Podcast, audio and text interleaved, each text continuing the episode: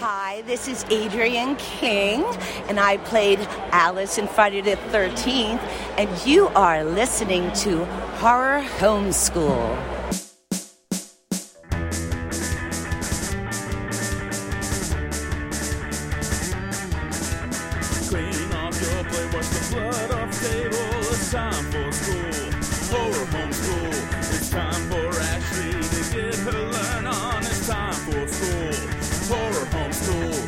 Chris gets murdered,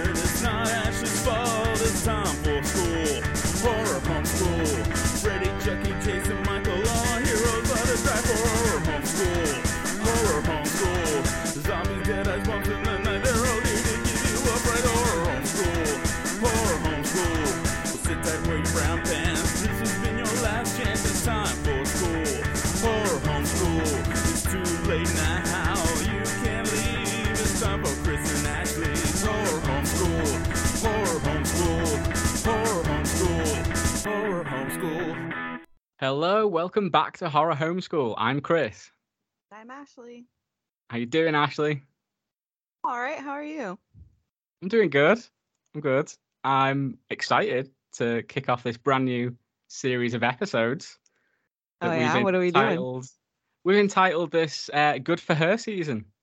So tell the listeners what that's all about, then, Ashley. Well, basically, it's just movies with women being kick ass and uh, not needing any men men's help because men are evil. Totally. But um, I, so I we're agree just doing some. and I am one. Huh? I said I agree with that, and I am one. Oh yeah. but yeah, so we're doing some really some really fantastic just movies where at the end the final girl is just killer. Yeah. So basically, like female lead movies, femme fatale, whatever you want to call it. Um, and we are here today to kick things off with the ultimate he ain't shit movie, Ari Aster's Midsommar. Mm-hmm. And not only that, but we are joined on this episode today by a special guest who's been keeping ever so patiently quiet while we got that intro out of the way. She's one third of the Drunken Horror podcast, which is one of my favorite podcasts. She's the brains of the pod and the resident folk horror expert. Welcome to the show, Rebecca Wilson. Hello, hi. Hi. How are you doing? Yeah, good thanks. I was really trying not to laugh then, but just pretending I wasn't here. That's all right. You can laugh all you want. Yeah. Your laugh is one of the best parts about Drunken Horror, so I'm expecting it a lot on this. Oh, It's thank true. you. Someone said the other day they like listening to me because I just sound like I'm about to lose my shit constantly. Yeah. it's so funny because like when Luna starts like to lose her shit and then you start laughing, like it's just infectious. Hey, and there's Oh, Alice no. just there, like, guys, calm down. but thank you so much for joining us. Um, I'm super excited to nerd out about this movie with you and folk horror in general. Um, yeah, so exciting. But first of all, before we tackle Midsommar, um, I've got a few getting to know you questions that I always ask our new guests that we have on, uh, just to give the listeners a bit of an insight into who you are as a horror fan and your background. So let's get started then. Um, name a horror movie that you hate. Uh, VHS, hate it. I've not seen that. really? Yeah, I find it really sexist and just a bit meh. Yeah, I can see. Yeah, for sure. I Yeah. can definitely see that. Interesting. Have you ever seen What- VHS, Chris? No, no, I've never seen it. There's like four or five of them now, I think. Oh, really? It's just found footage. That's pretty much what it is. Mm. I've I'm heard not the fan of found sequels are footage. better. I haven't seen the any of the other ones other than the first one. But I can see what you're saying about being sexist and everything like that. Well, that's um, a hot topic for this season of episodes anyway. So Yep. Yep. that won't be on the good for her season. yep, don't watch VHS. Nope. Um, next one then. What is a horror movie you think is overrated? Uh, so Alice from Drunken Horror is going to absolutely kill me, but Paranormal Activity um, is one of her favourites, but it's just not my thing. That's another fan footage, isn't it? Yeah, Yeah. Yeah. Does- I just don't really. I'm not a big like jump scare like paranormal person, so it's just not really. Oh, I see. Yeah. Yeah. Mm, that makes sense. There's loads of those as well. Loads of sequels of them. hmm In fact, I think they're bringing out a new one, aren't they? I think it just came out. Yeah, I did it. It was so bad, no one noticed. probably. So the next one, uh, what is a horror movie that you think is underappreciated? Um, a film called The Devil Rides Out, um, which is a 1960s film with Christopher Leon, who's one of my favourite people. I love him. Of course. yep, as you know from the, the episode of Drunken Horror you were in. Yeah. Um, Yeah, I don't know if either of you have seen it at all. No, it's actually been on my list for a while.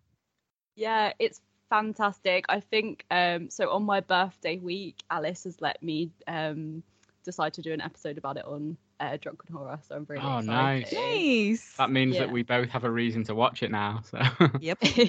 yeah, Awesome. I'd recommend it. It's really good. It's like really 60s. It has some folk horror elements. Um yeah, and all satany. speaking of Satan, I love it. Speaking of uh, Christopher Lee, obviously the film that we're probably going to mention a fair bit in this episode is The Wicker Man. But like, how good is he in The Wicker Man as well? so Right. I've never when seen he's it. like singing with uh, Oh, the you've never seen The Wicker Man? Not the original. I've seen parts and bits of the one with uh, Nicolas Cage, oh but no! Yeah. No! a bit Dude, different. Right. So I, Drunken I'm sure it is. Drunken Horror doing a Wicker Man episode, right? Yeah, uh, yeah, I know. I, this I'm gonna. I'm definitely checking out. Like, So you have to Mm. watch that, and you'll see what what we mean when we're talking about the similarities with that and Midsommar and how it basically Yeah, that's it what a- it off. that's what a lot of the um the trivia was was referring Yeah. to was that movie. I'm not surprised. Um, but focusing back on these questions, I guess. Um, the next one, uh, what is a horror movie that you love? Um, quite a recent one, uh, Titane. Um, Oh, I, I saw I saw like loads of stuff about that, and I, I haven't watched it yet because I watched half of that movie, and I still haven't watched the rest of it because it was really freaky. Yeah, are you So talking horrible. about because there's like a, a really heavy body horror element to it, and that's what put me off it. Is it gross? Yeah, it's. I, I feel like it's probably more gross if you're a woman because there's some some things there that, especially Mhm. if you're someone who wants to give birth at any point, like not not great for that. Um, Oh but no! Does I didn't have see like that a part. nursing- Oh, oh yeah, you've got that to come. That's right at the end. Uh, I heard that like spoilers. all I know about it is that she has sex with a car. yep. Yeah, Yeah, I saw that part. yeah, it's really weird, but it's kind of sweet in a weird way. I'm gonna finish it. I just um the only reason why I didn't finish it at the time was because Kevin came home and he doesn't like that kind of stuff. So I was just like, okay, I'll just turn it off, and then I keep forgetting to turn it back on. so yeah. you'll have to let me know Ashley because you know what I'm like with gore and body horror, and that's the only reason why I've not watched it. It's French, isn't it? Yeah, it's by the uh, the woman who directed it. It's the woman who directed Raw. Um, I can't remember what her name is right now. Um, I've not seen that either. I still need to watch that too. I heard it's so good. It's so good. Again, it's a bit gross though. Uh, not as gross as people said it was though, because I think there were people at like film festivals fainting and stuff. But it's kind of all the way me. it is. That would be me. it's so funny, isn't it? It's like this, you know, this trope, isn't it? How like women are meant to be like weak and like faint over gore and stuff, and uh, here I am, the man on the podcast, and I'm like, oh no, I can't do the gore. You know, it's too. I can't do that. And you're like, yeah. I kind of got over the gore thing. Like, there's still sometimes I can't watch stuff, but like, I forced myself to watch the new Evil Dead, and then oh no, I, I, forced would- myself to have a. Saw movie marathon. No, So no. now I'm a little more desensitized. um, th- that's that stuff is just too much for me. Like, it, it's funny because obviously I'm a big horror fan, but I am I just can't deal with gore like that. I just I saw the trailer for the the new Evil Dead, and I was like, no, I just can't do that shit. As soon as I saw her slicing her So tongue, I was like, nah, I can't do that. Oh, it's so good though. It's so so good. scary. Wait, I haven't actually watched the new Evil Dead, but just the trailer scares the shit out of me. exactly, oh, that was so enough for me. Yeah. The thing is, It's I the- love the it's like original though, but I just won't. The I won't second watch the bloodiest movie of all time. What's the Is that- first? I think the first is Brain Dead, isn't it? Or is it Yeah. called Dead Alive? or it's the other way around. Either it's the first one and Brain Dead's the second one. I don't remember. I think they're like pretty close though. But Field Mouse has been like begging for us to, to do Brain Dead on the pod. and I was like, it's never going to happen. Just accept it. I'm never going to watch this film. oh, it is good book. So gross. So gross. Um, so, what is a horror movie that you can watch over and over? Okay, so really relevant to this episode, it is Wicker Man. Yes. Nice. So good. so so fucking good. I rewatched it recently because I knew that um your episode was coming up, and I think I'm gonna watch it again before it comes out because it's just so fucking good. Like it'd been a few years since I watched it, and I just forgot how fucking good it was. Like, I watch it I also forgot how much it ripped off Midsommar. Uh, not well, the other way around. Midsommar ripped off it. yeah. Um, but I don't know. Really though, it's kind of only the end that they kind of ripped off. But it's got a lot of elements in it that they took from it. Basically, like a lot, lot of inspiration. yeah, I guess like thematically, a lot of the stuff kind of coincides quite well, and the fact that they both take place in broad daylight. Um, Yes, yes. That's another really unusual thing, isn't it? About like horrors. Like you usually don't get that. So when it's Yeah. um, when it's done well, when it's in broad daylight, it's it's so effective. Yeah, it's quite impressive, really, as well, because I think a lot of um, yeah directors use kind of the dark and things you can't see as a kind of attention point. Yeah. Um, so when you can see literally everything, you kind of have to yeah really do it well. Yeah. It's it's just fascinating, isn't it? Like that that movie. There's just so many layers to it. Obviously, I don't want to I don't want to go into it too much. I don't want to spoil it for Ashley, and I don't wa- don't want to tread on on water that you'll be talking about on your pod too. But it's it's such a fascinating movie, and it's one of them where you can just rewatch and you'll get some new experience from it each time. Yeah, and it's so weird. It's a musical. Like yeah, just to warn you, Yeah. actually, it's a musical. Oh, okay. Okay. I kind of forgot about that, and then the songs happen. I'm like, oh shit, yeah. Like I always So forget. it's like a horror musical. It well, I wouldn't say it was a musical. There's songs in it. Um, yeah. It's not like Sweeney Todd. They don't have like. Oh, okay. I see. Okay. Okay. Cool. But, uh, I'm. I'll probably watch it tonight if I can. I can't wait to hear your thoughts on that. So good. Yeah. Please hit us up and be like, t- let us know what you thought. Yeah, you'll you'll hate it now. I'll Be like, what? yeah, but Christopher Lee in that fucking hell. I mean, he's, he doesn't actually have that much screen time in it. He's not in it for that much, but he's just like it's kind of like Nicolas Cage. Like whenever he's on screen, you know, or Jeff Goldblum. That's a good example for you, Ashley. Yes. Like Mm. he's just he fucking just steals the show, and he just you know Christopher Lee's it up. Do you know what I mean? Like Yeah, Christopher Lee is. He's pretty. He's pretty ballin'. Totally. Um, so let's move on to the next question. Uh, what is a horror movie that surprised you? Uh, so it's actually one that I watched this week, and it is *Malignant*. Um, Well, that fucking we're gearing up. movie. we're gearing up to do that one uh, next year at some point because we're doing. Mm. Well, I guess I'll have to edit this out. I don't want to reveal it yet to the to the masses, but we're doing James Wan season. Oh, Um, sick! So we're making our way through all the Wan films because he's releasing one called Megan in January. Um, so we will get to Malignant eventually, but I me and love actually- *Malignant*. we haven't spoke about it to each other. Mm-mm. I, I don't think you know what I think about it, do you?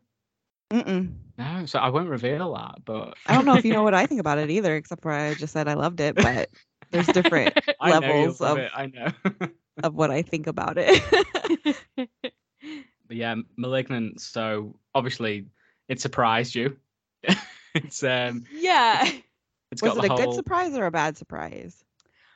Well, I, the way it starts is just it's quite slow, and I was kind of like, oh, this is just like your run of the mill kind of slasher film. It's like getting a bit boring the kills, and then suddenly it just kind of goes out of control, doesn't it? And I was just like, Mhm. what the hell? Mhm. it takes a turn. It com- it changes its tone and theme as a film completely, Mhm. like almost Yeah. at the drop of a hat. Um, so yeah, it's de- it's definitely a surprising movie. Did you like it though? yeah, I did. I didn't expect to like it actually, which was another surprise. Uh, and yeah, I really liked it. I really like the actress in that movie. Um, I don't remember what her name is, but she played on um Peaky Blinders, and I just really like her a lot. yeah, I like her fringe as well. Yeah, me too. it's a good fringe. Um, what is a horror movie guilty pleasure that you have? Evil Dead 3, like hands down, is so good. Nice. I mean, that's a cult classic, really, isn't it?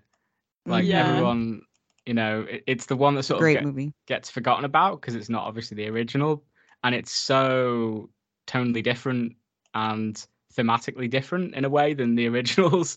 Man, I need to watch that one. I haven't seen it in so long. It's so quotable as well. hmm yeah. And just so stupid. Just, yeah. Yeah, so stupid. it's interesting like the way they did take that franchise like almost into like no i wouldn't say a parody of itself but it took a turn didn't it and it went very self-aware and just went on this like wacky fantasy side didn't it rather than a straight up Yeah. terrifying horror yeah. Have you guys seen Ash versus Evil Dead? I I've seen not. some episodes. Yeah, it's pretty good. Yeah, it's good. It's kind of taking the piss out of itself as well, isn't it? hmm Is it meta? Yeah, Yeah. definitely. Yeah. Ash is Bruce Campbell is just amazing. He's definitely a character apparently in real life he's like exactly the same as well I would believe it. uh, so what is a horror movie um, that you should have seen by now So I haven't seen any of the Saw movies. Haven't even seen the first one. Mm. You at least have to watch the first one. Yeah, I've heard the first one's like really good and really different than the rest of the franchise. Oh yeah, it's so good. We have very differing opinions on the Saw franchise, don't, we, Ashley? Yeah. we're we're gonna get to them to talk about them, They're but so um, good. Like the saws are the storyline is just very unique. Kind of cheesy. Just some of it's a little cheesy, but the storyline's actually pretty good and I liked it. Except for the last one. The last one sucked. is that Spiral? No, I'm talking about the actual in Saw 7 in the Saw universe. Because then there's Jigsaw, which sucked. And then there's Spiral, that sucked. So there's nine of these. Yeah. Spiral, I I- figured out within like 20 minutes of the film, which is not Saw at all because it's in every single Saw movie, there's like some sort of twist that you really don't ever see coming. Hmm. I I probably won't ever watch all of them. To be fair, I know you won't. um, What's um your guys' worst Saw trap? There's way too many horrible Saw traps. there's way one, too isn't many. there, Yeah. that they ripped off of Suspiria with the needles pit when she like falls in a oh, pit of yeah, needles, yeah, yeah. The, there is, yeah, there's one where you have to like get into the which a needle, like a pit of needles to get a key or something. I don't remember. Yeah, which I thought was cool when I watched Saw for the first time. And then I saw Suspiria eventually, and I was like, oh, they just ripped that off. That's actually a really fucking good scene in Suspiria. yeah, I'd probably so say the one that like opens up and like um it's like where your jaw's like locked in and then when it when the timer goes off it it's a reverse bear trap. Yeah, that that's the classic one, isn't it? That's like the most iconic. yeah, Saw no, that's terrifying, man. Yeah, that is terrifying. Yeah, not So- a fan of that. That about does it for the questions. Um, so we we know you a bit more. We know your background. We know what kind of things you like, what kind of things you don't. Uh, I guess the big Hope- question is, um, do you like Midsommar? Like, I mean, I know, Oh. I know, I know the answer. I think we all know the I- answer. Bloody love Midsommar. so well, that's good. That's a good sign. Uh, so yeah, we'll get stuck into it then. So Midsommar released July 2019, written and directed by Ari Aster, and the synopsis is as follows: A couple travels to Northern Europe to visit a rural hometown's fabled Swedish Midsummer Festival. What begins as an idyllic retreat quickly devolves into an increasingly violent and bizarre competition at the hands of a pagan cult. So, um, before we get stuck into what we thought about the movie, Ashley has some trivia, right? Yeah, and I was gonna say that's a terrible like description It- of it's this a movie. terrible synopsis. I, I struggle to even. Uh, I was gonna say speak it. I can't even speak. I struggle it's to like even it, that's it. not even really what it is. No, are, are they a pagan? Well, I guess they are a pagan cult.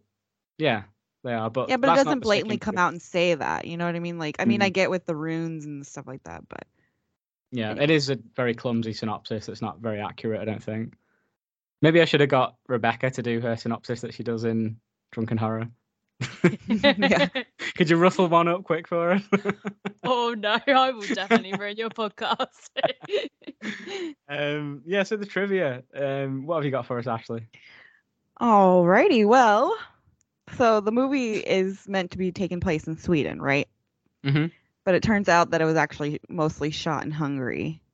Mhm. Says I mean, I, I'm not good with geography at Me all. neither. Is that is that close? I mean, I should I have know no- because I live in Europe, but I, I have no Rebecca, clue. do How, you know? how am I supposed to know? Man, I didn't even know where like what was I thinking the other day? Um, like Chicago. I didn't even know where Chicago was though, let alone Hungary and Sweden. Hungary. I'm looking on Google Maps right now. yeah, I was just looking. Apparently, it's Uh, 1,427 kilometers away from each other, but I don't know what that means.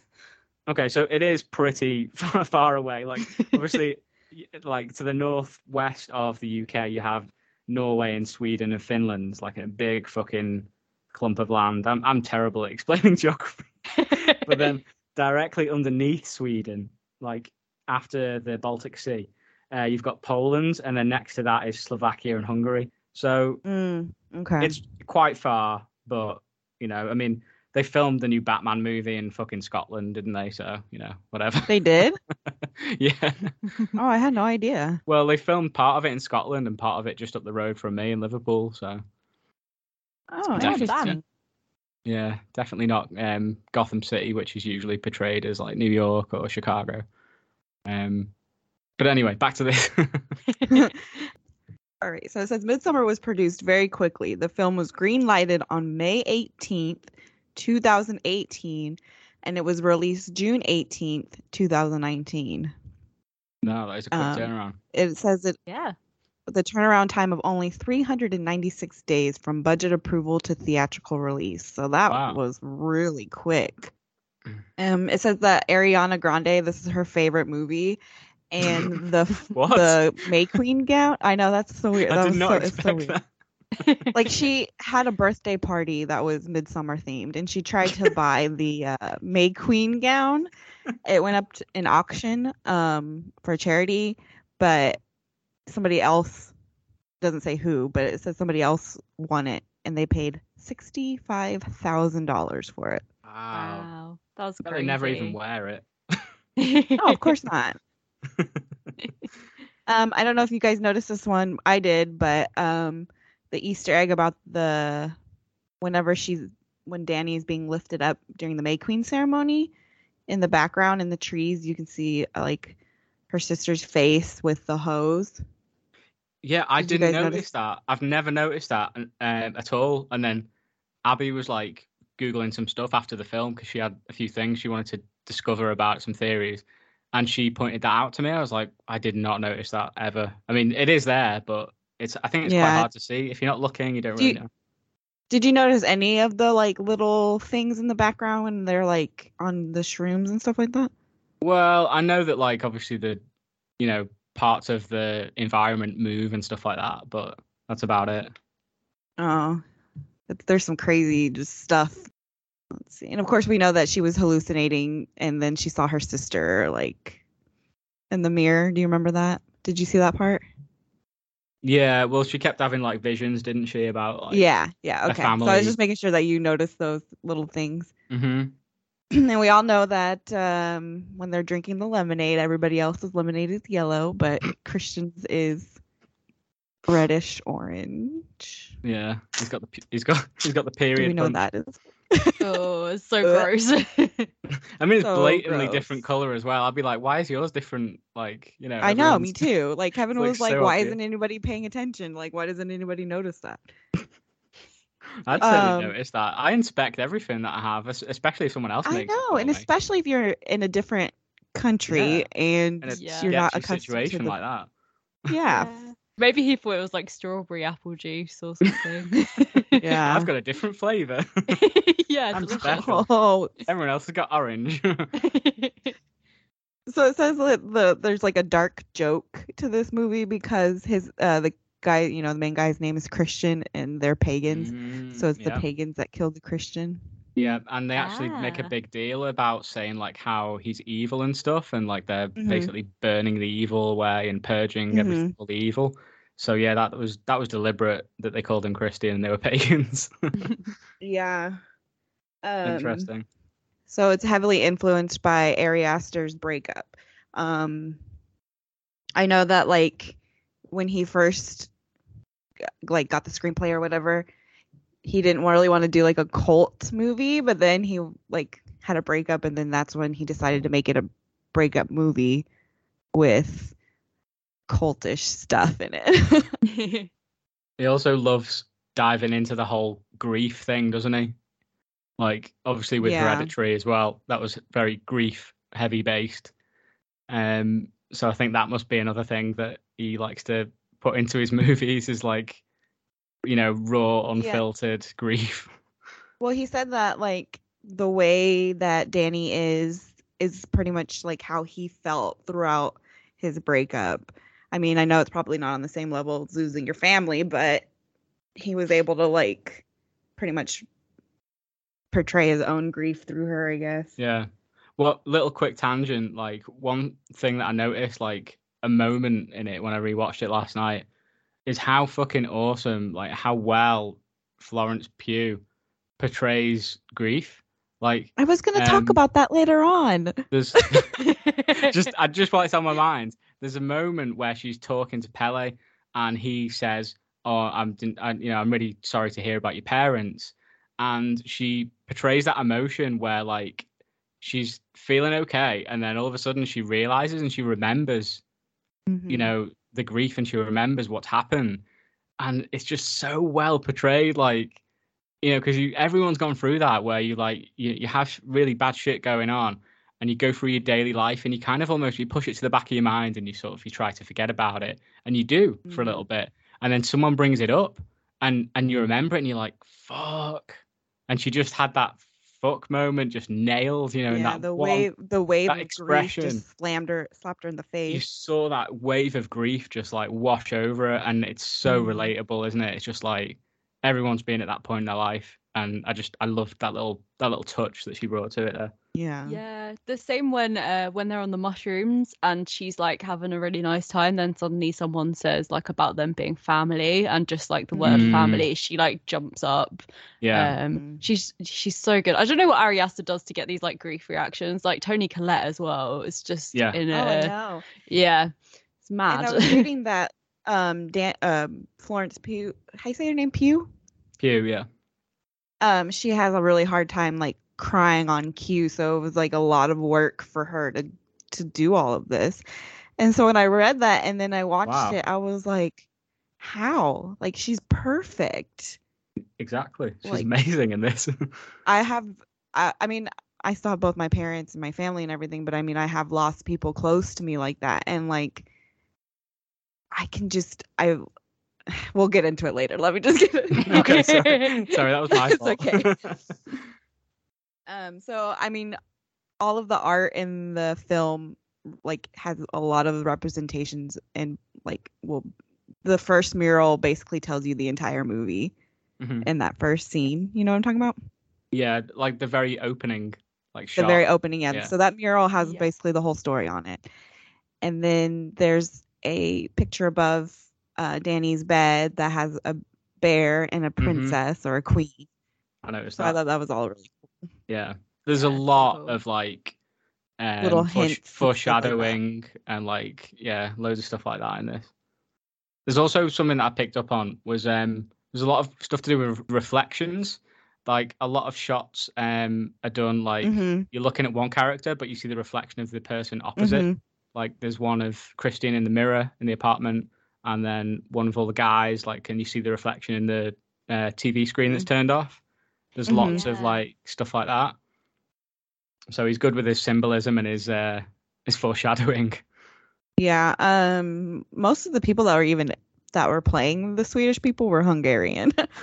yeah, I also read that um, there's only one American person in the entire film, yep. um, which I which I can't remember who it was. The only American actor in the film was William Jackson Harper, who was Oh, the so black that's guy. Yeah. Josh. Yeah. The black guy. Yeah, so it was him. yeah. yeah. So the black guy was the only American in the movie. Um, Jack Reynor is was born in Colorado, but he is Irish. Ari Aster said that he doesn't really think that it was a cult. He said it was more of a commune because they're a community and they're a family. Isn't that what a cult is? But that's exactly what a cult is.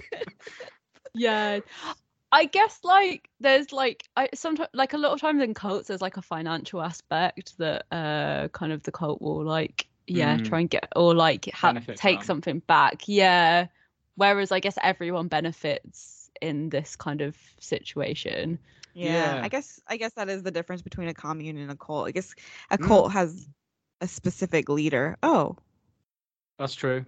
yeah yeah, never mind. Okay, anyway. Yeah, that, that, that's true because they make a point as well about bringing up how they're self-sustained. That you know that community is self-sustained completely. Like there's no there's no real head of it. There's no one benefiting financially from any of this. Like everyone's just living, uh, you know, to coexist in in peace essentially. You know, just which is lovely yeah. yeah. yeah i like it I can deal with that. Um, so the the Swedish people actually viewed this movie as a dark comedy and not a horror film. of course they did. And they were also mad because it came out a couple weeks after the actual Midsummer, so it didn't even like come out around the same time. They'll be saying that about this episode. yeah oh yeah, that's true. It was made on a budget of only nine million dollars. wow Yeah. And it made just under 50 million. So and that keeps was on getting keeps on making more. impressive for a very Yeah. like first like original horror because you don't really get that kind of money from that anymore, you know. It's always franchises and stuff like that. Yeah. Or Mhm. reboots or whatever, yeah. And considering Um, this so was the- this guy's like second movie ever made, right? So Um kind of crazy how good just e- his first movie this movie he's just so Mm. good isn't he Yeah, these it's, are it's like two- Robert Eggers, you know, like he's just so impressive right from the get go. Well, we won't talk about the Northman, but whatever. I haven't seen Yeah. it yet, but I heard it's terrible. Yeah, Um don't, bo- don't bother. Don't waste your I time. love it, but Oh, I'm I gonna watch disagree on that. it's Vikings way. and Vikings are hot. That's a different podcast. yeah. So, um the three movies that inspired this movie was of course The Wicker Man, uh Macbeth 1971 and Tess 1980, which I have not seen either of those or any of those. no, I've not. I've not seen either of those two. No, I Mm. haven't either. Um, interestingly, Florence Pugh was in Lady Macbeth, um, but not the same Mm. film. Just a little fact. Yeah. Hmm, I didn't know that. Yeah, it's really good. Would recommend. uh Mark, you know that whenever he's like getting upset about the ticks and everything, it's because Ari Aster actually has a real phobia of bugs, and so he put that in there um because of him. that was a weird thing. I did think like, what's the point in this? You know, this dialogue here doesn't hold any relevance really. It's not symbolism with the ticks. I don't know, but To be fair, I'm so scared of ticks, so that's the main horror of this film for me. Just I don't know why. I I feel like I should be, but I never have. Like I've never had a tick. I've had a leech, Oh no. which was one of the worst experiences of my life. but yeah. Um so they had so it says that they had one of the most insane sex scenes that ever was made in mainstream Hollywood production. yeah, I can believe that. it's one of the most extreme sex scenes I've ever witnessed myself. Yeah, but also this one exploits the male instead of the female getting exploited. Yeah.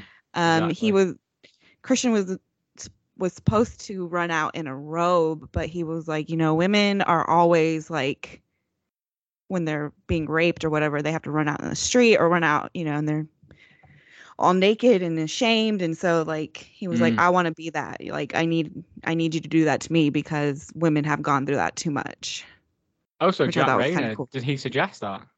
Yeah, it was his idea. Oh, he, he wanted to get his tackle Oh. out. Interesting. yeah. just Mm. because because he always saw that you know women like after they get raped they're running around and they're naked or whatever and it's just humiliating Yeah. You know? and, and Yeah. especially in slashers too. You know, you have like the big boob pretty girl running around, like you know, and it's Right. almost it's a trope, isn't it? So yeah it is like so it, actually that's a really brilliant you know, decision by him, like suggestion. I know That's what I was reading. I was like, the- okay, all right. the movie kind of really takes off from that moment, you know, because it all just goes fucking nuts after that. It's Yeah. just like, like no, no pun intended. Um, but it's just it's so it's so well done because and I said to Abby last night when we were watching it obviously there's a few moments when you laugh in it and that because there is like Yeah. humor that's I, I guess it is meant to be funny isn't it in parts and I was just like I have so many nightmares like that where I'm like naked in public just like running around and just like everyone has that don't they that moment of like terror like where you, you can't hide and you're just like naked and afraid See, I don't have naked and running around dreams. I have dreams where I'm going to the restroom and people walk in or won't leave when I need to go. Those are my nightmares. Like I don't really like I said I don't have the night the naked ones. It's the meanie like me trying to go to the bathroom and a bunch of people come in or something like that. you wouldn't do Oh. well in oh. prison would you No, Right. not at all. I I like actually. Oh, sorry. Go ahead, Ashley. Oh no, go ahead. Oh, I was just going to say, I actually have a really recent uh, real life story that happened to me involving that. Um, I was at a festival. Um, Glastonbury it was actually Primavera in Barcelona. all right Um, and I had a jumpsuit on, so I was like peeing completely naked, basically, because you have to like take the whole thing off. Yes. Um, and some girl came in the door, saw me, uh, slammed the door, but somehow my bag like swung out of the door. Um, so it was stuck on the outside of the door. I was on the inside of the door naked, and she was just outside screaming, "Oh my god, what do we do? Your bag, your bag!" And I was oh no. like, "This is so embarrassing." I would Oh, have shit. left. I would have just got out of there and ran and just never looked back. Yeah. Luckily, my friend had my back and she saw it all happening, and she literally like stood in front of the door while we managed to like maneuver my bag back in. Oh, Fucking hell. good. That's rough. yep. okay, last little bit, which is pretty cool. Um, what is that? The guy? Okay, so the old guy that um dies. You know, he jumps off the cliff and then hmm isn't killed immediately.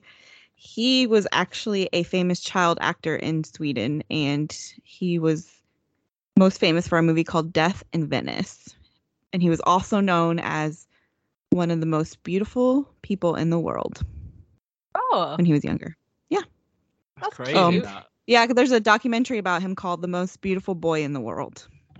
I want to look him up now and see what he looked like. Goo- Google him quickly. What's his name?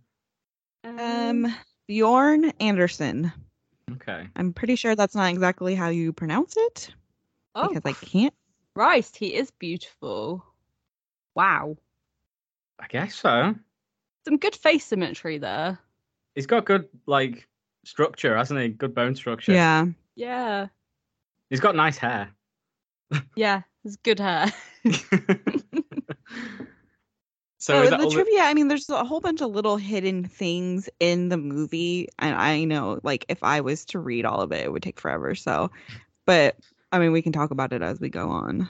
Yeah, I guess we should get stuck into it then. So yeah, let's do it. um, so we've all seen this movie multiple times. Um, but what is our relationship with this movie? Uh, like when did you first see it? Like what did you think on first watch? All that kind of stuff. Um, who wants to go first? We'll let our guest go first. So, Oh, thank you.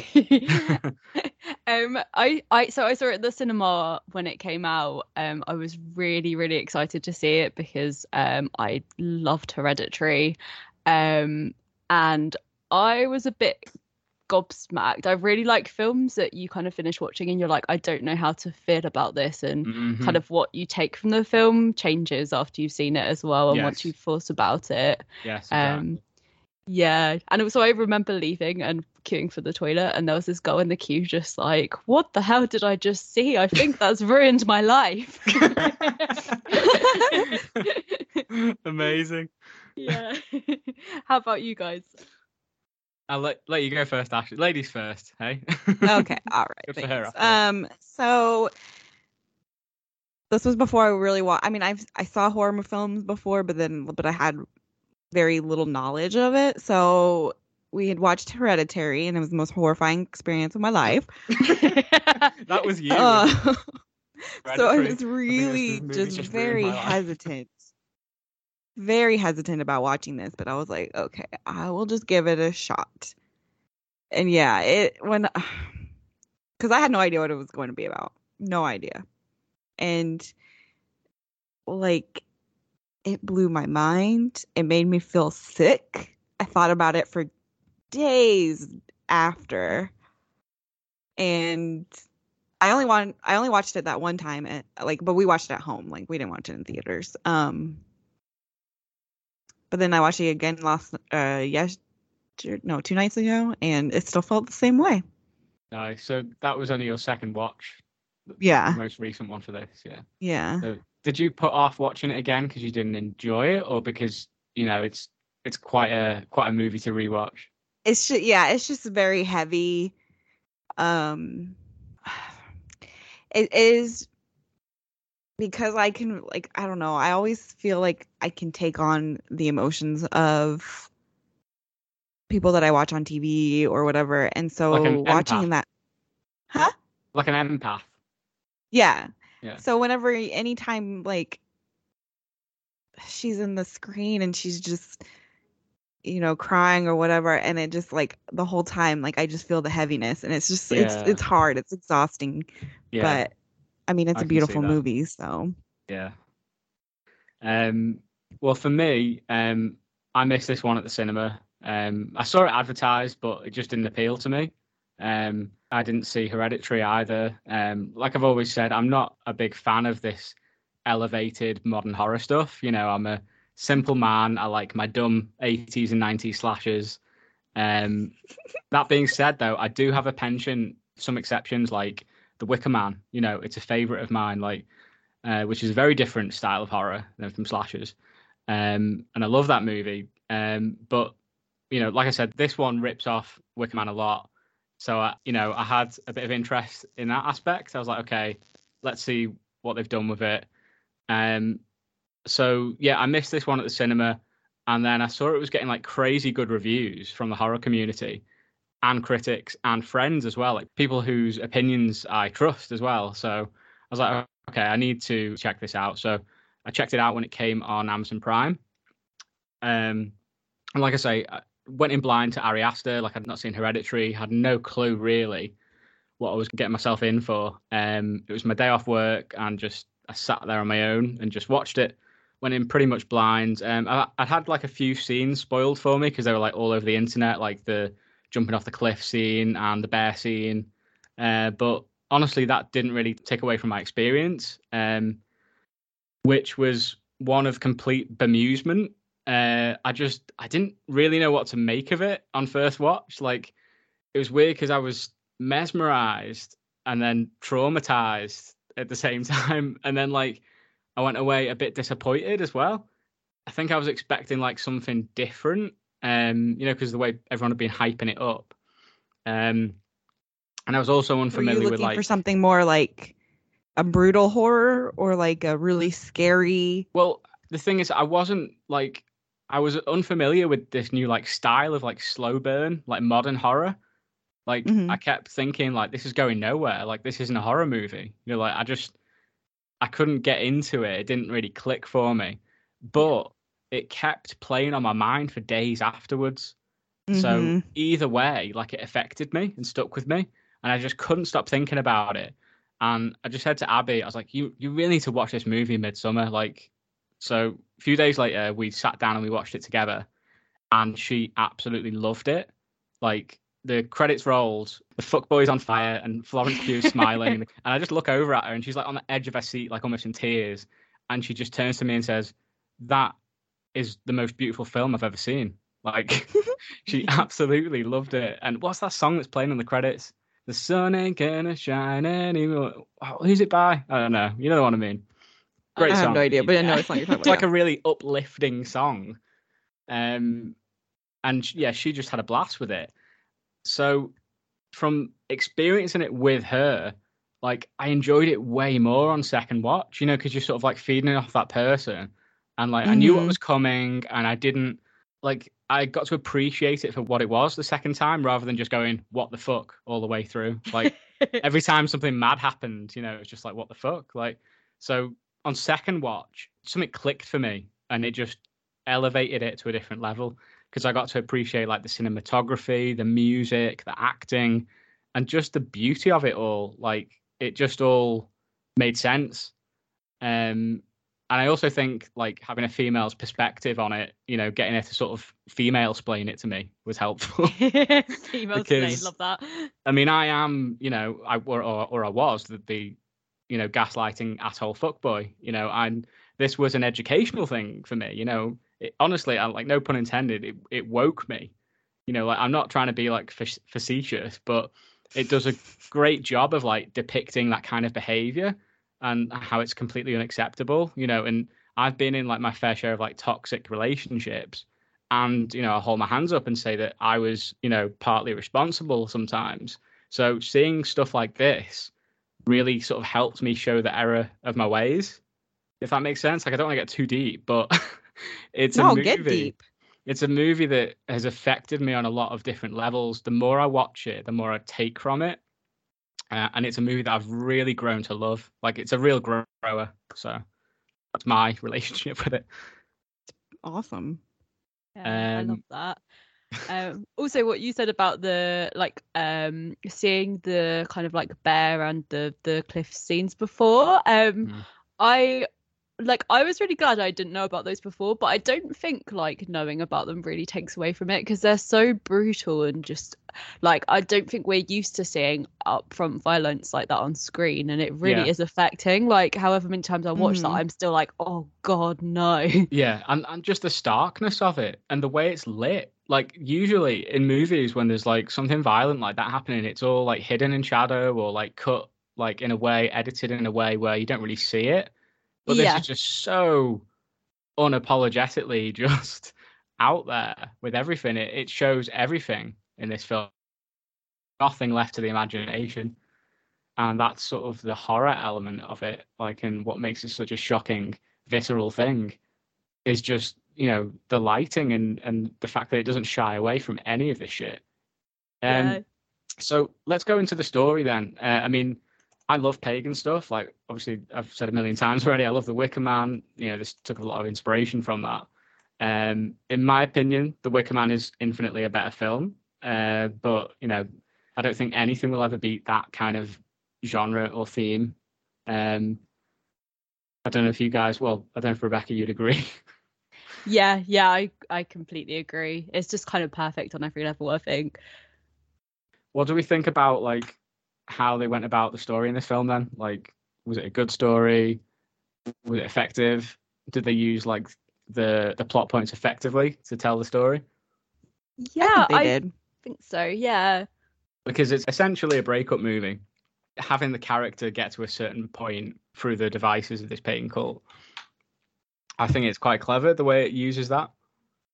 Yeah, I agree. And like um this is what I really like about Ari Aster movies. I think uh I think horror is kind of most effective when it does explore things that affect uh all of us. Um because yeah, we've we've all been there. We've all been there in a relationship that's kind of failing and we both partners know it's failing. Um but like aren't kind of brave enough to do anything about it, which you can really feel throughout this Mhm. um and yeah like the same kind of in hereditary with um grief um and i think horror is kind of the perfect way to to explore that just because of the kind of the nature of it Yeah, definitely. And the the way that they, that, you know, it's all about Ari Aster films as well are massively about character development. And in order for them to reach that whole journey from start to finish, sort of interjecting like these storylines of of horror and stuff that are very real life based, it's he does it very well. I feel like he picked grief up and then just like threw it on her and that's how like it came off. It was just so it's Yeah. just such a heavy heavy feel. just the whole um the primal crying is like so scary like there's nothing scarier than like pure primal sobbing you know like Mhm. and Ari Aster loves a bit of hardcore grief doesn't he like he fucking loves it yeah it's just so And he's raw. so good it's so fucking raw. And like most people, most filmmakers would like edit it or cut it in a certain way, but he just let it play out. Like he will he will take that entire take of that actor sobbing and just put it there for you to just uncomfortably watch because it makes you feel that way. And it's just like so effective and horrible and and Uh, just yeah, and it's it's it's crazy too because you know that a lot of times actors will take what they've been through and make it, you know, basically just play through that in their head and and then get their reactions, you know, so raw and pure. And it's just like, oh, Yeah. I don't think I could do Yeah. that. I don't think I'm able to I don't know. I don't think I'm able to do that kind of stuff with my emotions. yeah how, how are how are actors not like totally fucked up that have to do this on a daily basis Like, No imagine clue. having to go through that yeah. I I, guess guess, mon- that's why they money all do helps. drugs. Yeah. but something else that's also really uncomfortable to watch in this film is the pure amount of gaslighting on display here. Like Christian mm-hmm. lies to her, the, the Oh. pagans lie to her, like, and it's so uncomfortable to watch. Like, it makes me so mad. Like, it just, you know, Florence and the whole Pugh- time she's like, "Oh no, no, oh it's okay, it's my fault." Oh, just that moment where you see that it turn and she's like, "Oh no, actually, no, it's it's fine. Like I'm the one in the wrong." It's like, "Oh, it's horrible. It's just horrible to watch." It like- reminds me of me because I do that a lot. And you know when she's like. "Oh no, no, no, don't go." He's like, "Oh, I'm, I'm just gonna go," and she clearly she can't be alone here. You know, she's just suffered the loss of her whole fucking family, and she's like, "No, no, don't go," and she's like, "Sit down here with me, and everything's okay." And it's like, "Fuck off!" Like yeah. this guy's a piece of shit. Um, yeah, I just want to protect her at all costs. Like Fro- Florence Pugh is just precious, so Oh, she is. I love her so much. And Ashley always makes fun of me because I'm obsessed with Florence Pugh. She's like, I don't don't get it. Like, but honestly, like not only is she like stunningly beautiful, but I just love everything about her, like as a as a real life person, as well as the character of Dani in this, because I think she's just pure and, and lovely. But yeah, so the so the gaslighting stuff, that's really uncomfortable to watch. Uh let's let's have a look at stuff that we liked about the film. Um I love the intro. Obviously we get that um the view of that what Ashley mentioned before, like the whole the whole story, the art. Like that's so I love the art in this film. Like it's just beautiful. I want that like framed on my wall. um Yeah. and then we get the wintry forest and that beautiful music over the top. Uh, and it reminds me a bit of The Witch, actually, that intro with the forest stuff. And we get that beautiful music, and then it gets interrupted by that fucking jump scare with the phone ring. And Oh, it yeah. just it always gets me, and I because I forget about it because it's you, you're lulled into a false sense of security with the car, the soothing music and the beautiful scenery, and that just sets the tone then for the rest of the movie. It's like don't get too comfortable. You're gonna get the unexpected here, and I just fucking love that from the get go. It's just like this is you know expect the unexpected. um, but yeah, the music in this, the score is just so beautiful. It's just like foreboding and moody Mm-hmm. beautiful and scary all in all in one. I don't know how how it manages to pull it off. Who does the score in this? Actually, I'll just check quickly. So, It's like really, it's weird because it's like such a bright and happy colored film. yeah, yeah, the art as well. It's almost like uh, it's quite childish and and bright, but it's like depicting like really horrible stuff or like disturbing things anyway. So the composer is Bobby Krlic. Um, he's not done a whole lot else, but yeah, awesome, awesome fucking job. um, yeah, love the scenery in this as well. Like the whole set design, everything. It's just beautiful. It's a beautiful film to look at, isn't it? so Mhm. gorgeous. I want to spend time here. I want to. I want to live here. I want to actually live on that commune. Like, Not they me, maybe man. Everything was too creepy. No, they, they make a lot of sense. Like, you know, the, the more you watch it, this, you're just kind of like, you know what? Like, okay, so 72, you have to jump off a cliff and die. But, you know, up until that point, your life is pretty stress free. And, Yeah. you know, a whole lot of people can say that they live a nice, calm, stress free life like they do. Yep, that's true. Uh, you know, Yeah, but you you would be able to pass and be fine and everything, but they didn't really uh like the other ones, the ones of the people of color. at all. They treated them a lot Uh, differently. True. honestly, I never picked up on that. I didn't, you know, I'm not gonna say, oh, I don't see color, but you know, I don't, I didn't think that was a a thing. Was that a theme? I, I didn't think that was meant to be a thing. Was it? I Well, think it it was. was. Okay, I never, I never picked up on that. Like, but now you, now you're saying it. I guess they would want to keep the bloodline, you know. White. I don't want to say pure because that makes me sound like a white power guy, but you know what I mean? Like, they want to keep them white. Yeah. In their minds, they wanted to keep their bloodline Yes. pure. even though they have in incest babies that are literally disabled because of it. they'd rather, you know. Um, but again, I guess that's a part of their um, what's the word I'm looking for? Uh, not religion. Their Culture. yeah, that's a part of their thing. But yeah, I you know what? I never actually picked that up though. I I genuinely just thought that these were people of color, actors of color that they just cast in the movie. I didn't realize that that was a thing, but that totally is. Yeah.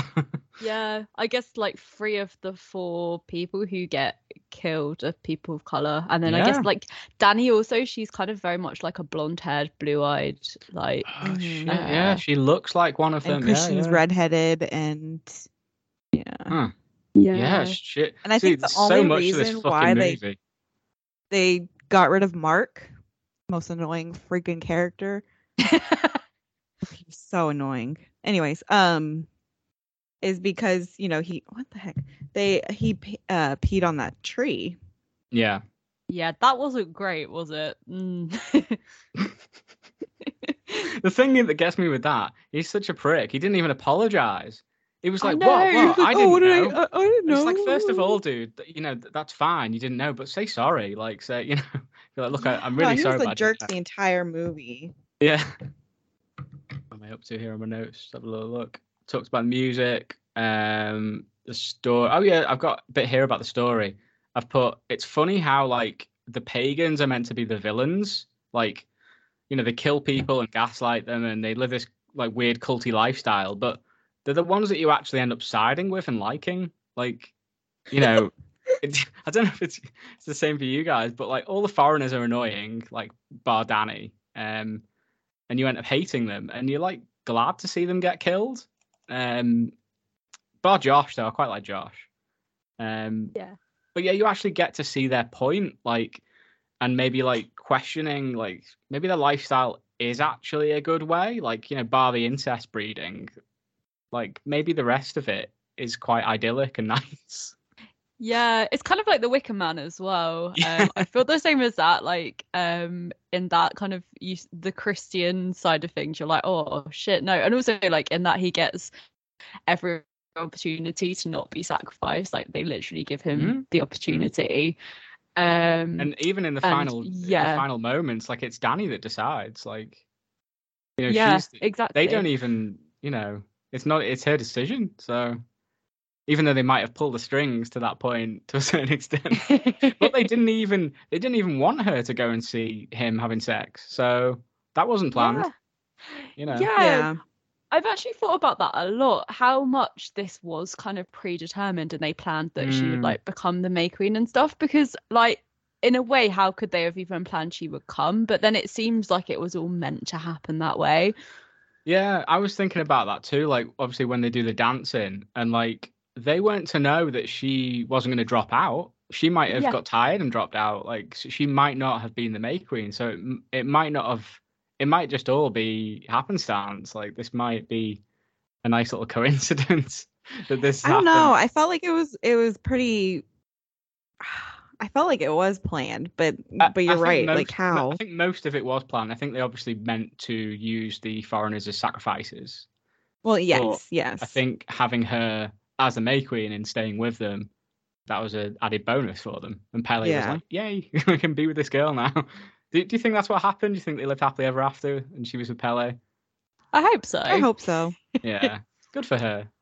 Yeah. Yeah. Good for her. Because he Pelle was, was so he was nice to her. I liked him. I love that. I love that scene with them too, uh, where she's like, where, where he's going, you know, does he feel like home to you? Do you feel like held by him? It's such a great moment because it really makes you think, doesn't it? It's just like, fuck, Yeah, and, you, and you see it in her eyes. She's like, "Well, no, dude's a piece of shit," and I, you know, it doesn't feel like home. okay, to yeah. I mean, Christian is not great, but I'm like sitting there thinking about it, and I'm like, yeah, like he wasn't talking very well about her at the bar, right? Okay, I get it. He should have broken up with her a long time ago because he's a jerk.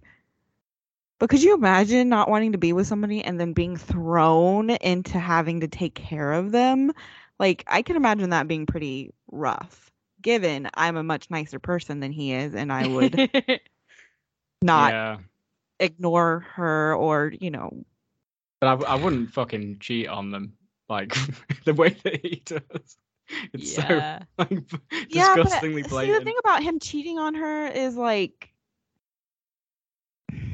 feel like, yeah, he noticed her and was attracted to her, but they drugged him. You know, it was basically like they raped him. I don't in know. He had opinion, lots of opportunity not not to not to let that happen. Like he literally went to a consultation to be like, "Yo, you know, we sit in this room and, and chat. This is what's going to happen." Like he didn't see it all, obviously, but I got the impression that they came to an understanding that th- he was going to go ahead with this. I don't know.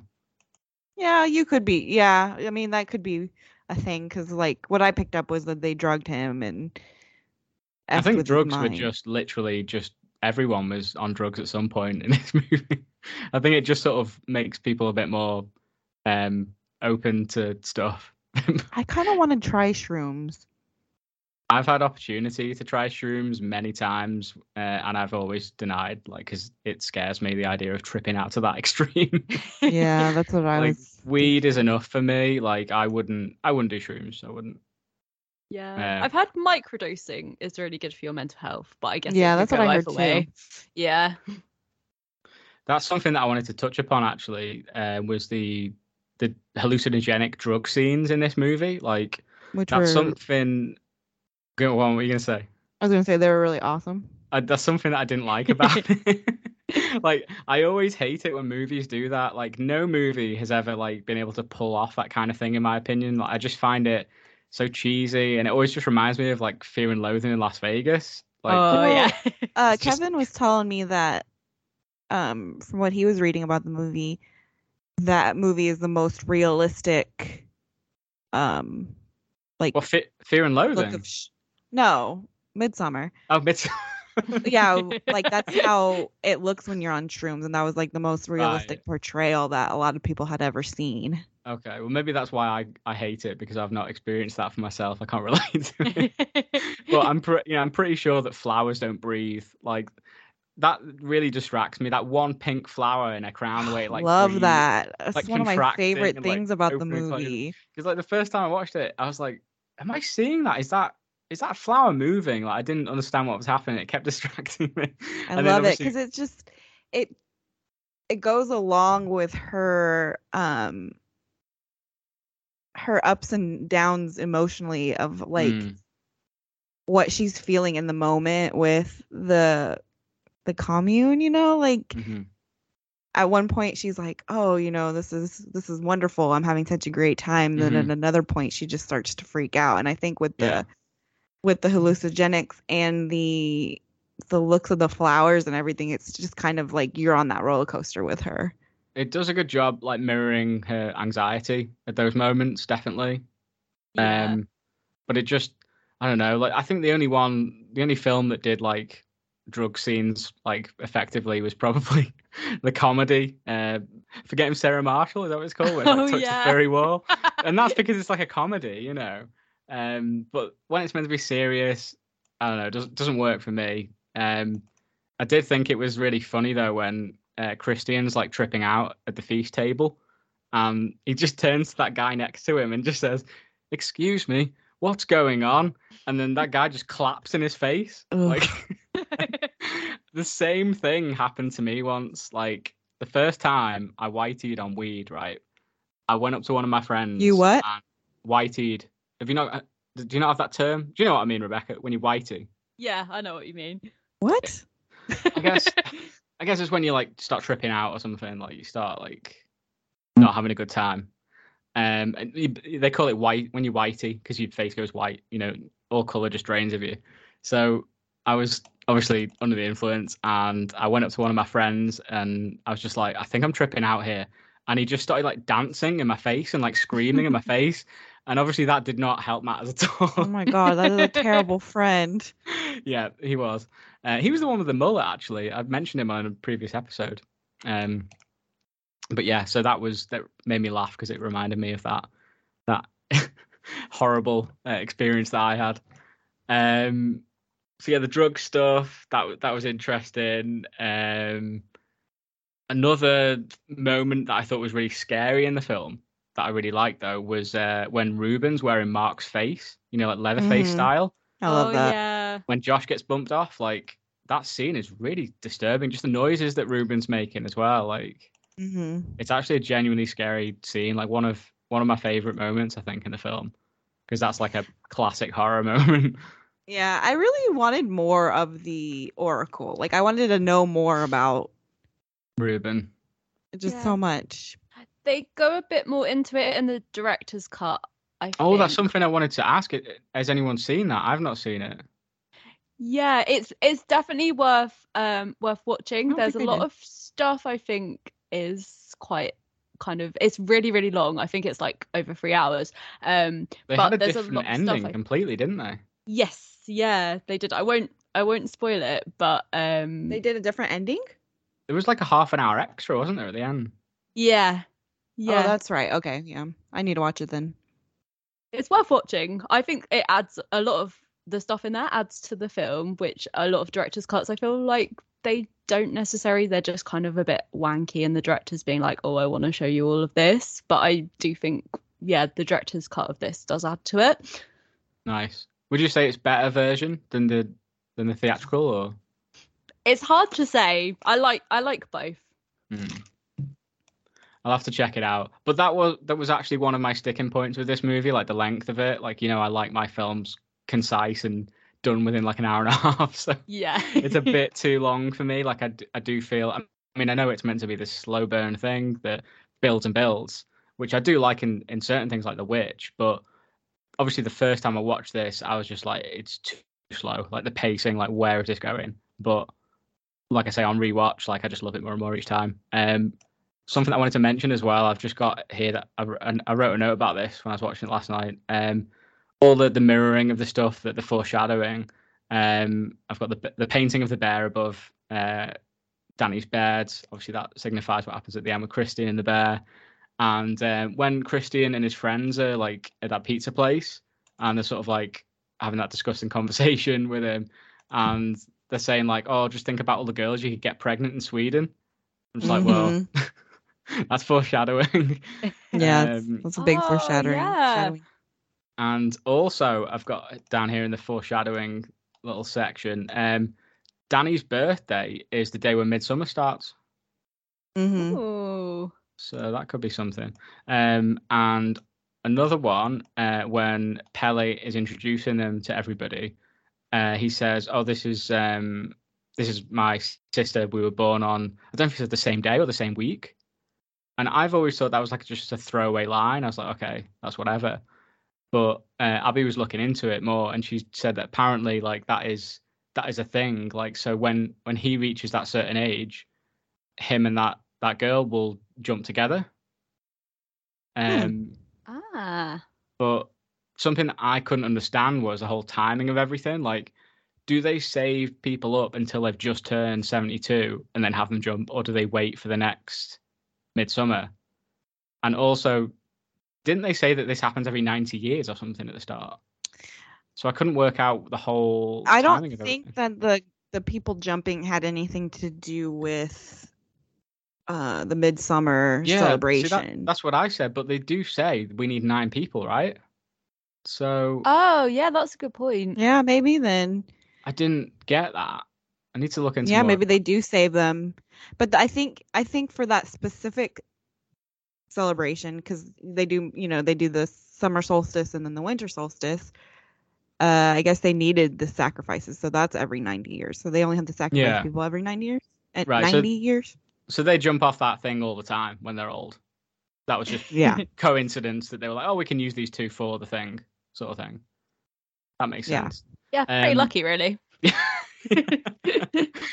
um, and also, right, so you know when uh, Pelle speaking to Dani saying, I can sympathize with you, my parents died in a fire. Do you think Mhm. that they were sacrifices from previous years? Yes, oh shit! Yeah. uh, that's what I thought, at least, because they seem to have their shit like pretty much like in line there. There would be no like random fires there. So that would make that's sense. what I thought. Yeah, that's that's exactly what I was thinking. Yeah, that's so true. Yeah. It's crazy. It's just there's so many layers to this movie. It's insane. like you could literally think about it and talk about it forever. Um what else do we want to talk about though? Uh let's see. I just really love how he he's really good at like having the audience really feel the emotions of of the characters. So the scene Yeah. whenever um Christian's like, "Hey guys, I told Dani she could come with us," and then you could tell like the awkwardness between all the guys. And then Dani comes in, and then Mark takes Christian to the other room, and then Josh is just sitting there, and then like he, you could tell how uncomfortable he is, so he just He's just like on his phone and walks out, and you feel you feel that awkwardness between Yeah. all of them, and it was just like, ugh, Yeah, and that moment as well where like they're all talking about doing the drugs and and then she's like, "No, "I'm not quite ready to do it yet." Yeah, exactly. They're in this really horrible, awkward situation, and I'm sure we've all been there at some point. Not specifically for that thing about taking drugs, but you know when you're sort of like you're, you're sort of almost pressured into it, and you're just like everyone's looking at you, and and then the person who is meant to stand up for you and you know like you trust the most is literally stood there doing nothing, and it's such a shitty situation to be in. And you feel Yeah. that from the silence and the way it's acted, like and the way it's directed, because it's so well done. Right, and you can tell that they're annoyed by her Yeah, about that, and and that just really it just I I get it, like. You know, there's this chick and she just went through a horrible, horrific, traumatic thing. And you don't want your vibe to be off, but come on, people, like have some sort of sympathy, you Yeah. know? these people don't give a shit at all. Mm-mm. Especially Christian. Like, I know that he was miserable and he was, he wasn't even trying his best. He was just there. But like, certain It's- scenes and certain things that he says and does, I'm just like, dude, you're a jerk.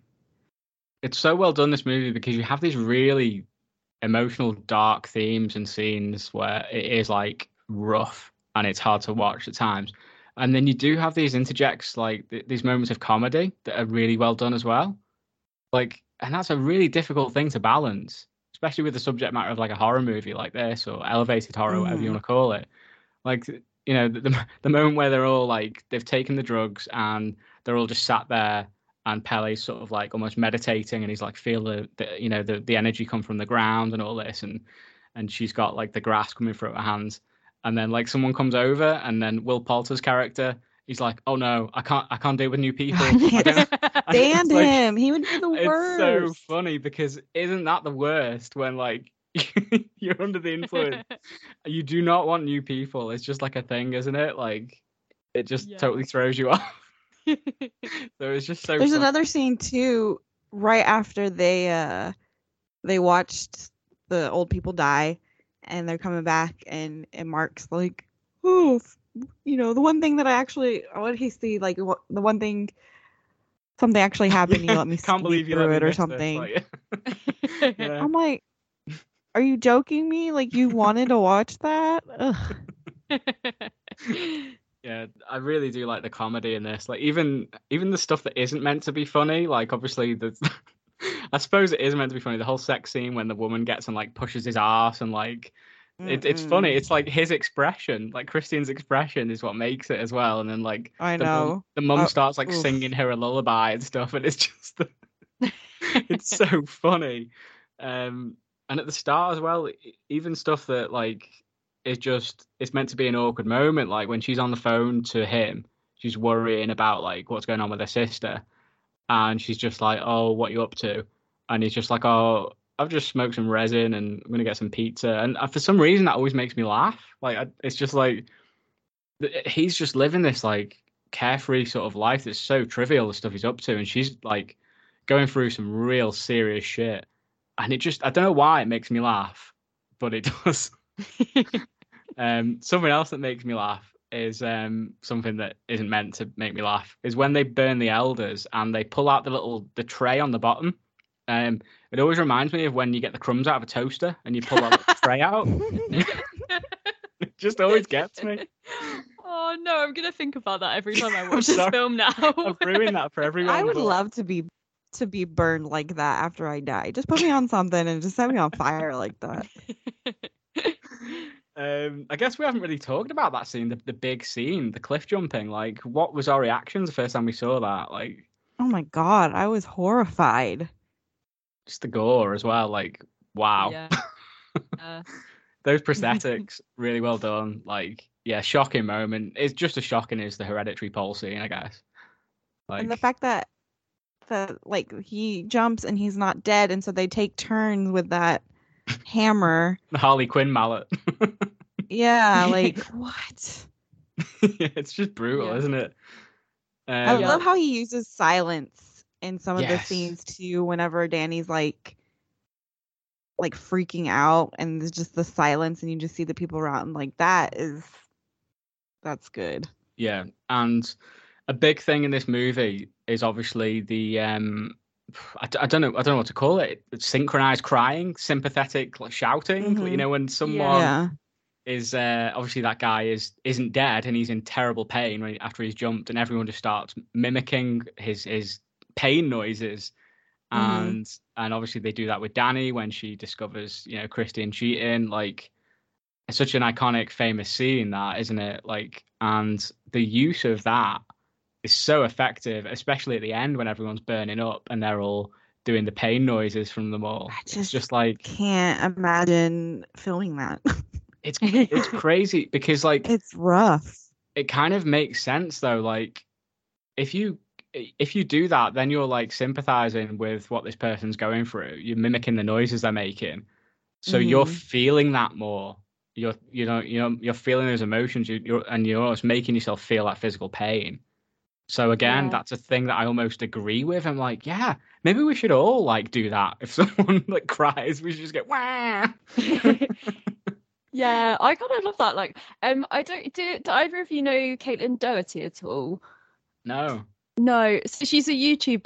Um, she has a YouTube called like Ask a Mortician, um, and she's written a cou- couple of books about death. Um, and she talks a lot about how um, in kind of um kind of our culture we very much avoid the realities of like death and pain and illness um kind of the way we we we do things with like funerals and things and that it's just like so much more healthy to just like face that straight on Yeah. yeah, Mhm. rather than There's- like a like actually seeing like dead bodies as as they are rather than like dressing them up to be Yeah. like this fake version of the person they were like and i think there's like some of that there just like facing the that reality the, yeah um which again i think is like maybe a good thing i mean i'm not saying anyone should jump off of a cliff and have their loved ones watch it but It's insane, isn't it? Because you you start looking into different cultures around the world, and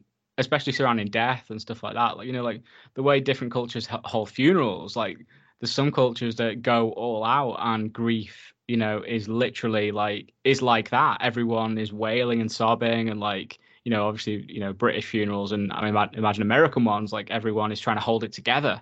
You know, Mhm. and you try not to cry. You're trying to like act like it's okay when it's clearly not. So like is it healthier to let it all out like some of these cultures do? Um, I mean, it, places Probably. I mean, like, look at how many freaking um shootings we have here in America because Yeah. nobody can like yep regulate all- their emotions. yeah, it's all about the emotion. It's like, and then like, obviously, it's a it's a weird thing, isn't it? Where you, you just you know you bury the body, you don't see it again, whatever. But then some places they like exhume the bodies and dress them up again and mm-hmm. like prop them up. Once You've seen these year, yeah. videos. It's fucking insane. It's like, but to them it's normal. And it's like maybe that is cool. Like maybe that is a healthy way of dealing with it. I don't know. Yeah, I guess it's hard to know unless we try it ourselves. But I don't know if I want to do that. No, I'm not digging Yeah, up my no. hamsters. They're staying. They're staying out there. um. So what else have we got to say? Should we go through uh favorite scenes? What are our favorite scenes in this?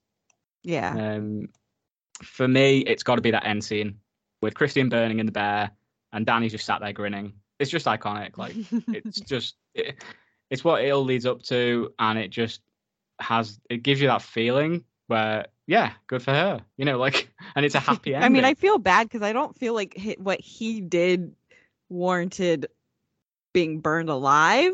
you're a, you're a Christian sympathizer. I don't like this. I think he deserved everything he got. I kind of am just because like I don't know. I just have such a hard time with with revenge and stuff like that because I just feel Oh, no, I- like I'm a Scorpio. I love a bit of revenge. Like re- I live for revenge and holding grudges.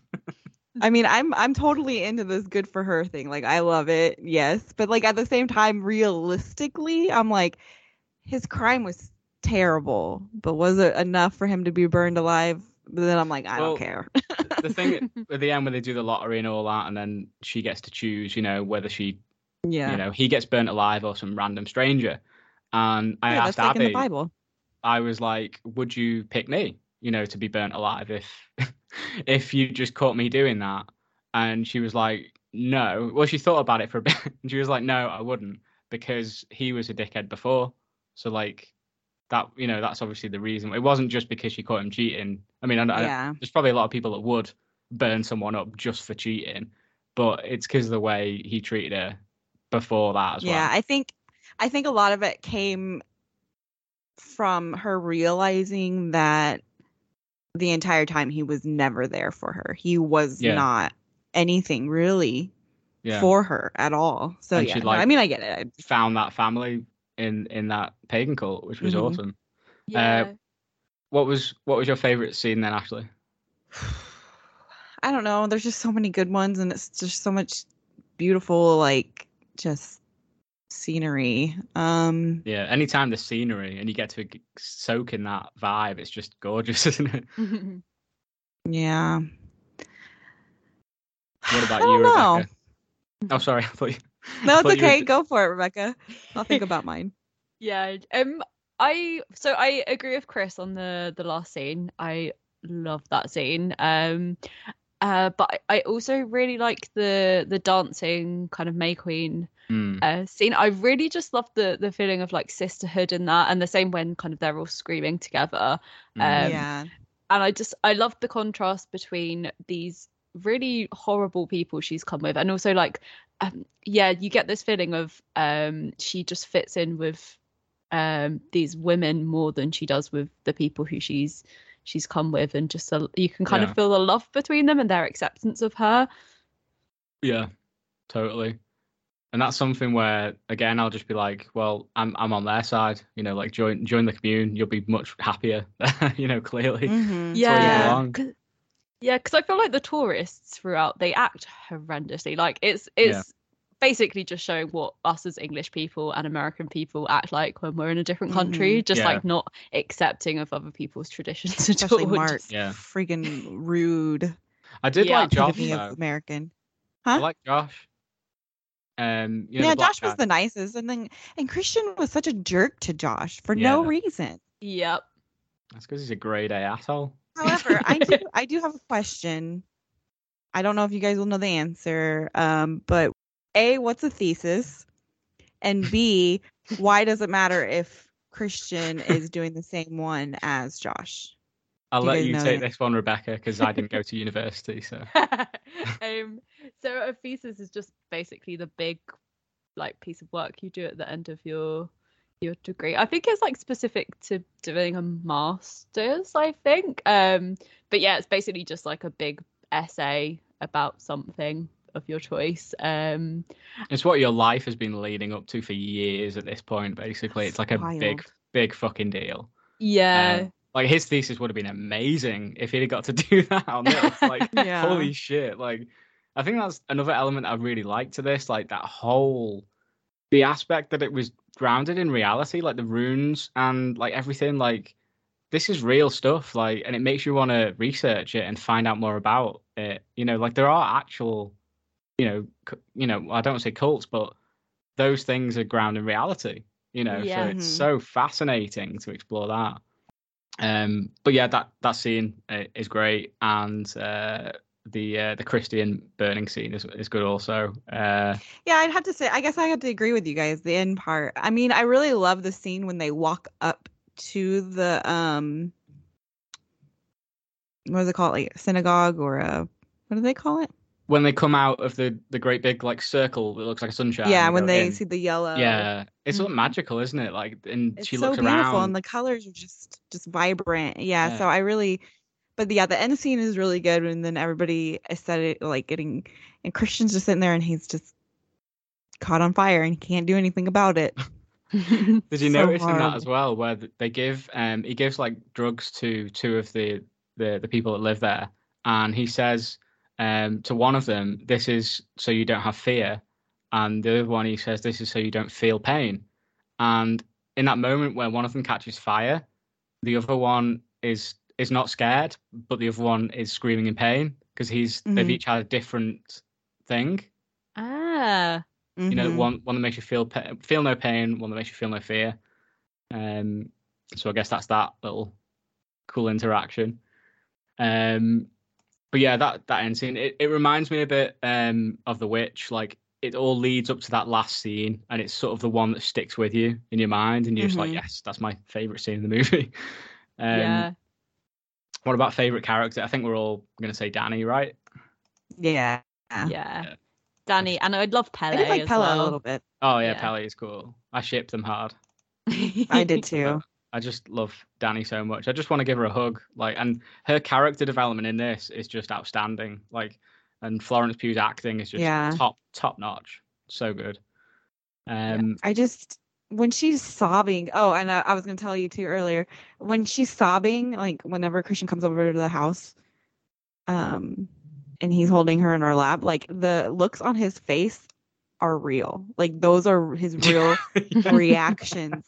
if anyone if anyone like that. cries in front of you, how awkward do you feel? So imagine if someone's sobbing like that, like you, and you're not on that level. Do you know what I mean? You know, you've Oh. obviously Yeah, it's I've it's definitely been yeah, there lots of times.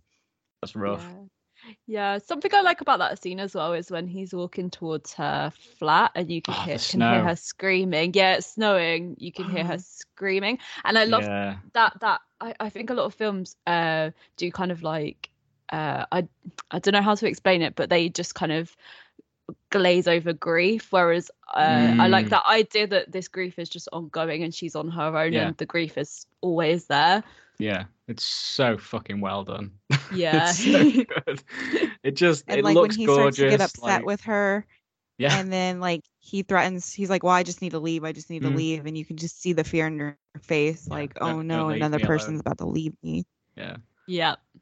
And what actually we haven't discussed that whole scene with the sister like killing herself and killing the parents. Like fucking hell, like it's still haunting every time you see it. yeah It's that just- one's that one's a little a little rough Yeah, and what a, what a way as well. I mean, obviously it's kind of I don't know peaceful for the parents, I guess, but I mean that's a that's calculated as well, like sealing them in a Mhm, room. that's what i was thinking i was fumes, like that was meditated and, and it's thought yeah. out and it's just Yeah. so striking and disturbing, isn't it? That imagery Yeah. of her with that like tape to her face, that tube tape to her face, like oh, it's horrible.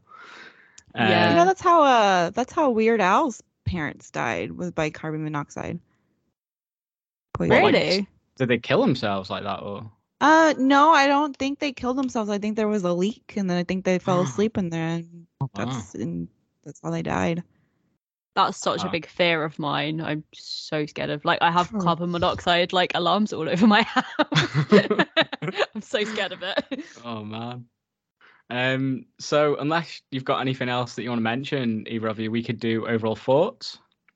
Yeah, I Yeah. I'm good. Yeah. Okay. Um. So I'll let you guys go first. Overall thoughts. Um. We'll do Rebecca first.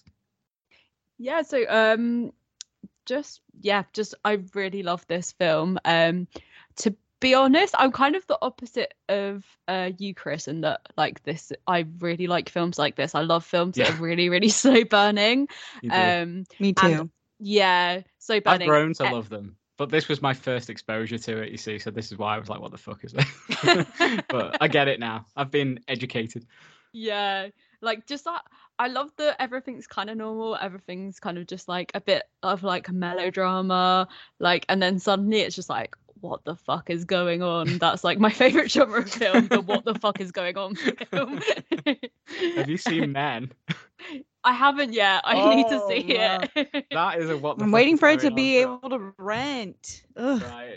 I've- Well, we're gonna have to do it. I think the three of us should get together and do Men because, I mean, that that didn't sound right, did it at all? Um, um, I, I understand what you're saying there. You you love that kind of genre, so this is like, is this your bread and butter? Would you say? I'd say so, yeah. I'm also a bit oh, this is so wanky, but I'm a bit of an A24 stan as well. Oh, no. I'm such I know I I'm like a pretentious too. piece of shit. I struggle with A24. I have a very turbulent relationship with anything A24. Um, what what's the new A24 Oh, you don't like coming out? Tusk? I've no, I don't want to watch that. That looks fucking shit, man. You don't want to watch Justin Long. Ugh, I'd rather watch Jeepers Creepers, to be honest.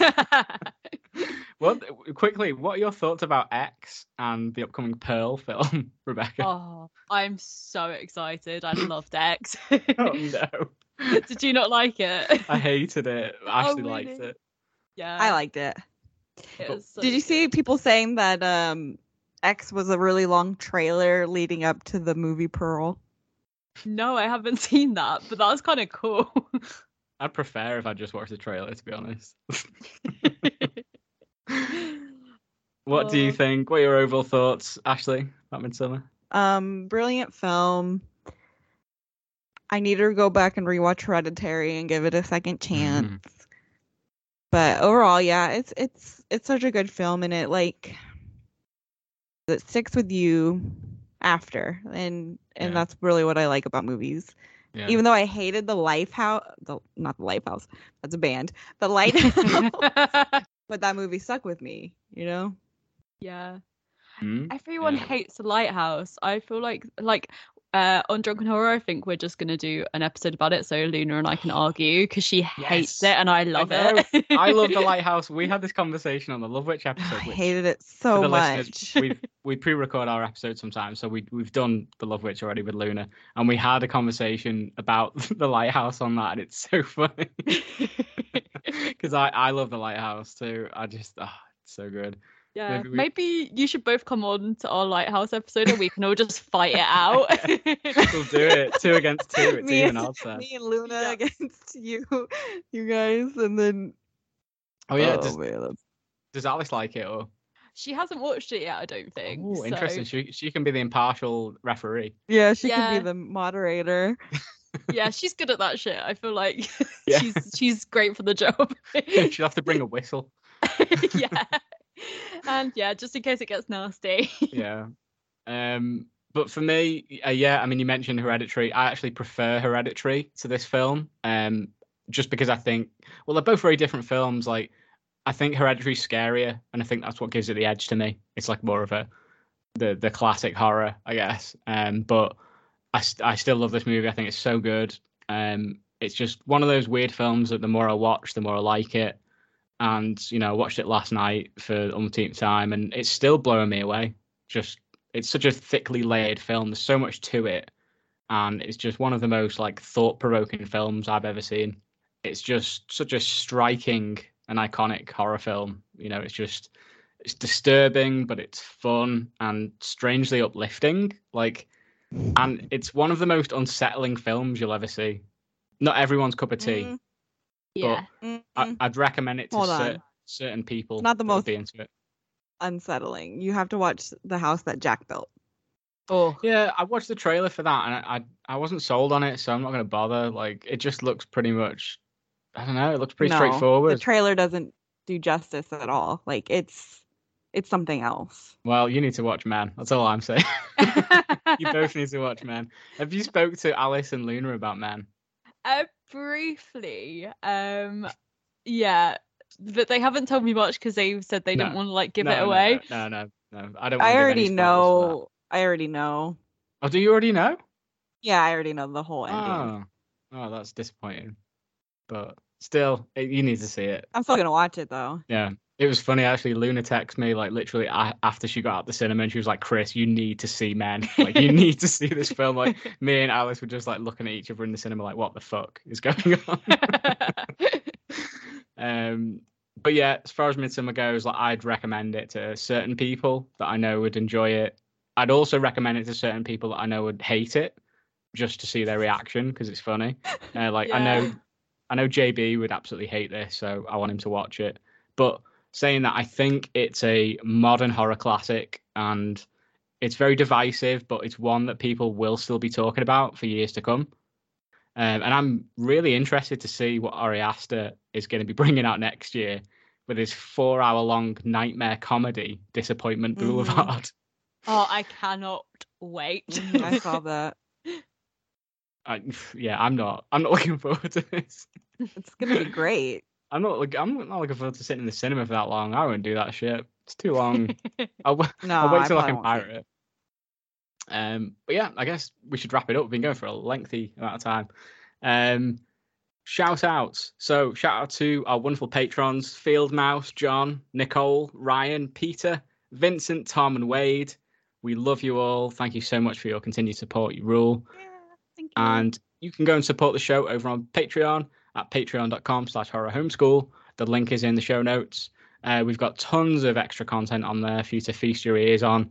We've got loads of Friday the 13th fan film reviews on there, including interviews with the creators. Uh, we've got our paranormal spin off podcast, Scary Stories to Tell on the Pod, where we get spooky with special guests retelling their paranormal encounters.